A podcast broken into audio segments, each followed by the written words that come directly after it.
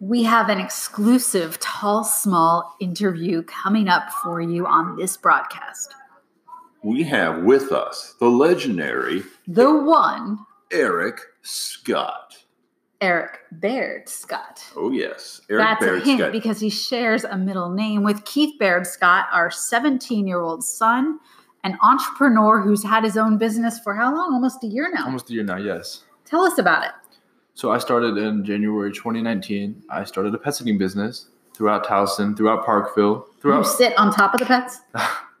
nah, no, no, no. Maryland, and it's worked out pretty well. Met some new people, some new clients. I've learned a lot about it, and it's taken off. A lot of people we meet who are twice, even three times your age, are terrified about making that leap into a new business. What advice do you have for people who are scared to become entrepreneurs?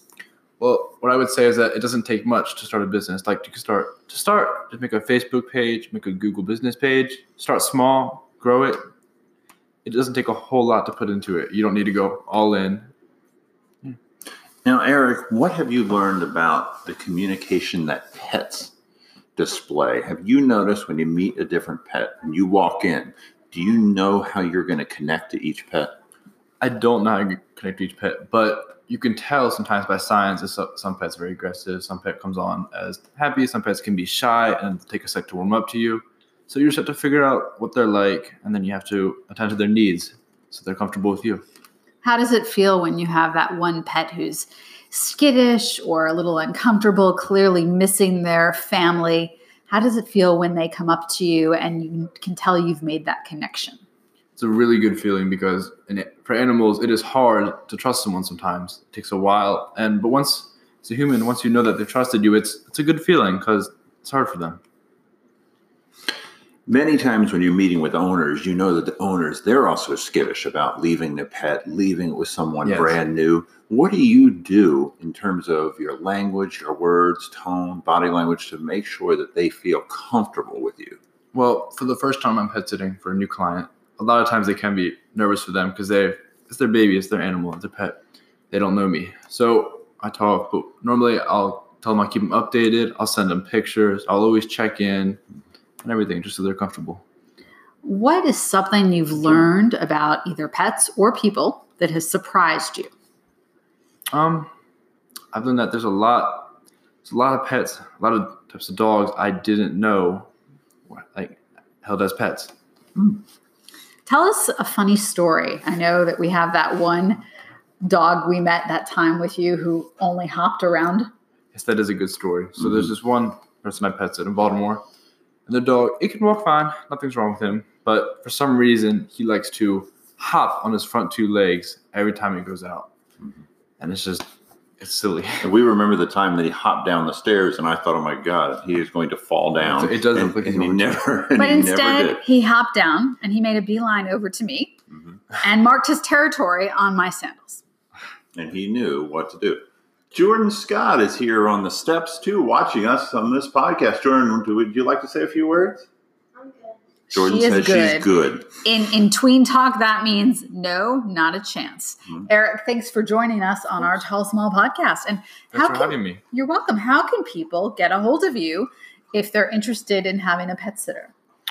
You can contact me on my website, my Facebook page, my email, What is the name of your website, Eric? ericspet.net. Wonderful. And Eric has just helped us achieve a pet miracle because we were about to end the podcast. And if you might be able to hear this dis- distant slurping sound in the background, our St. Bernard is drinking water on his own for the first time in four days. Your presence in the house of course. clearly has made a difference here. Obviously, Eric is a dog whisperer and dog healer. Just with his presence, he could just walk in people's yards, and their dogs would become better. Our dog may have had a stroke and lost control of his back foot, one of his feet. And thanks to our parents, Keith's parents, he's started getting healthier again. And things like eating and drinking are slowly coming back on his own. Wonderful. Well, Eric, it was wonderful to have you on the show. We appreciate it. Your insight in animals, their behavior, their body language, customers.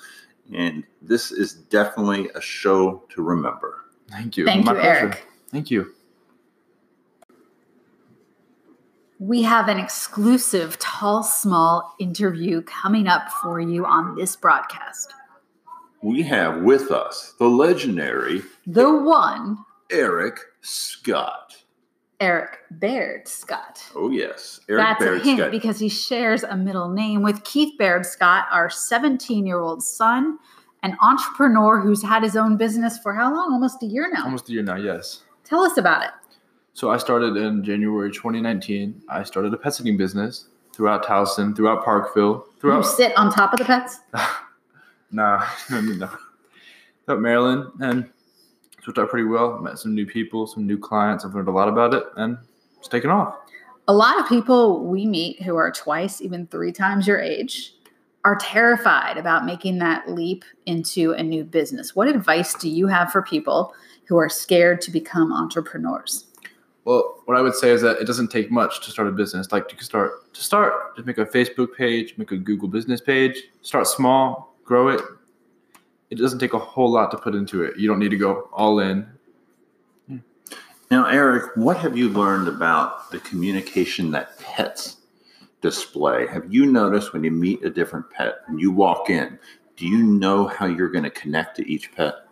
I don't know how to connect to each pet, but you can tell sometimes by signs. that Some pets are very aggressive. Some pet comes on as happy. Some pets can be shy and take a sec to warm up to you. So you just have to figure out what they're like, and then you have to attend to their needs so they're comfortable with you. How does it feel when you have that one pet who's skittish or a little uncomfortable, clearly missing their family? How does it feel when they come up to you and you can tell you've made that connection? It's a really good feeling because in it, for animals, it is hard to trust someone sometimes. It takes a while, and but once it's a human, once you know that they've trusted you, it's it's a good feeling because it's hard for them.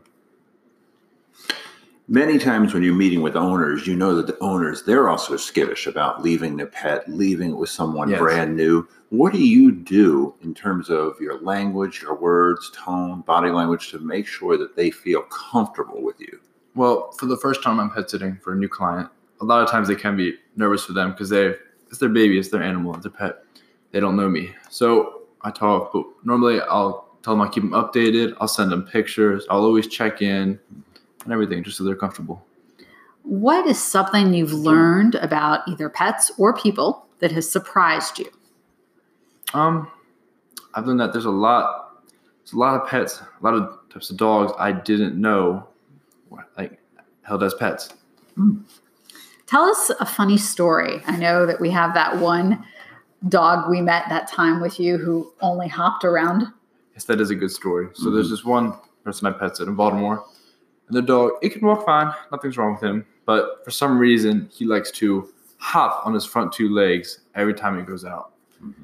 and it's just it's silly. And we remember the time that he hopped down the stairs, and I thought, "Oh my God, he is going to fall down." It does and, look like and he never. And But he never instead, did. he hopped down and he made a beeline over to me Mhm. and marked his territory on my sandals. and he knew what to do. Jordan Scott is here on the steps too, watching us on this podcast. Jordan, would you like to say a few words?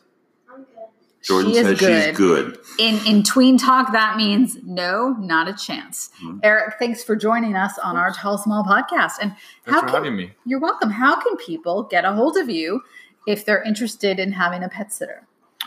You can contact me on my website, my Facebook page, my email, What is the name of your website, Eric? ericspet.net. Wonderful. And Eric has just helped us achieve a pet miracle because we were about to end the podcast. And if you might be able to hear this dis- distant slurping sound in the background, our St. Bernard is drinking water on his own for the first time in four days. Your presence in the house of course. clearly has made a difference here. Obviously, Eric is a dog whisperer and dog healer. Just with his presence, he could just walk in people's yards, and their dogs would become better. Our dog may have had a stroke and lost control of his back foot, one of his feet. And thanks to our parents, Keith's parents, he's started getting healthier again. And things like eating and drinking are slowly coming back on his own. Wonderful. Well, Eric, it was wonderful to have you on the show. We appreciate it. Your insight in animals, their behavior, their body language, customers.